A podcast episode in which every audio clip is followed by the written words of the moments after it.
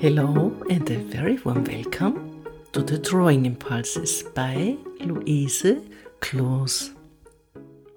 For this impulse, I like to think further about the structures we can find in nature.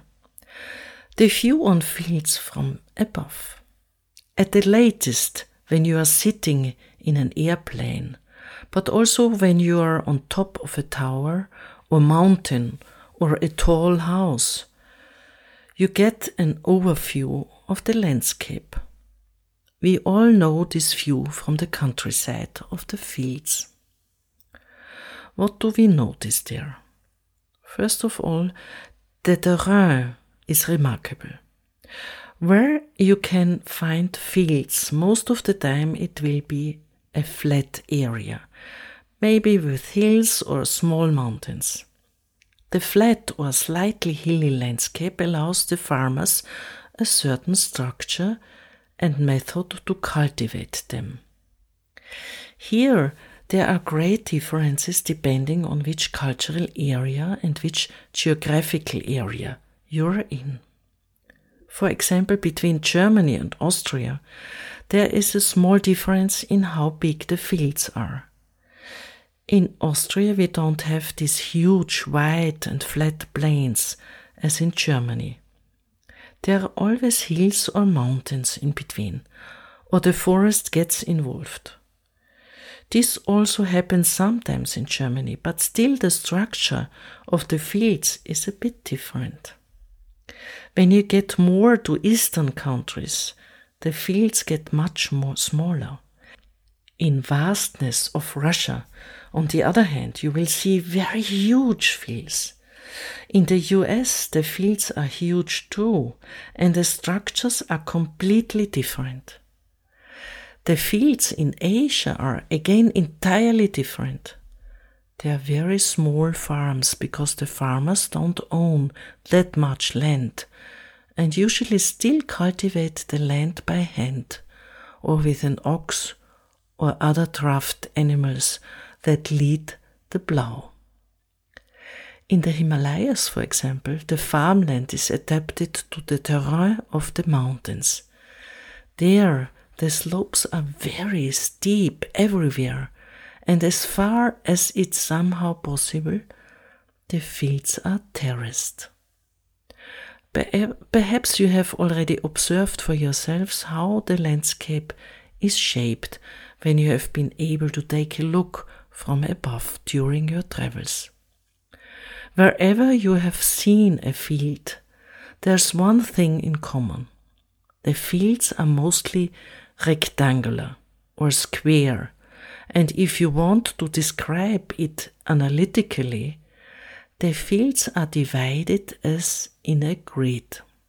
You can observe the intuitive feeling of the respective farmer in communication with its his found terrain.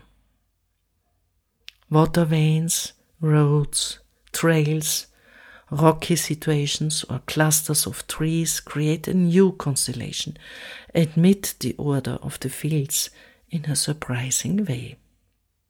The color palette also very much depends on the season.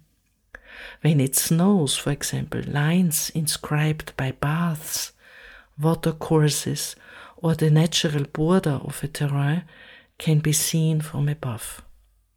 In spring, the different crops become visible in color and texture.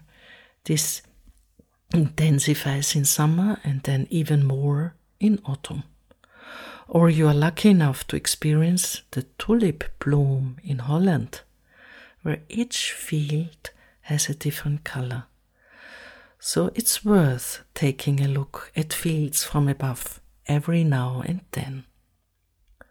I would like to refer here to Paul Klee, who wonderfully understood to lead these observations into abstraction, with many other artists have followed in their own way. So today's assignment is this. Take home your observation on fields from above or a sketch or a photograph and create a linear composition of these fields on your drawing sheet. Sometimes it takes narrow double lines to mark wide lines. Consider the quality of these lines and then find signs for the structure of each field. You can fill the individual fields with these structures more densely or less densely. Repeat the different structures in several places so that there is a totality in the picture. Maybe there are great color compositions to observe in your field. If so, incorporate them into your drawing. Van Gogh, Cézanne, Caspar David Friedrich, Matisse, Picasso, Brice Marden, Marianne Lang. Just to name a few, still present us with fantastic proposals in their drawings.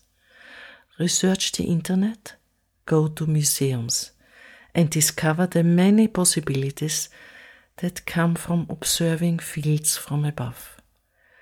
Then try out your own ideas and possibilities. Have fun. And all the best. Yours, Louise Kloos.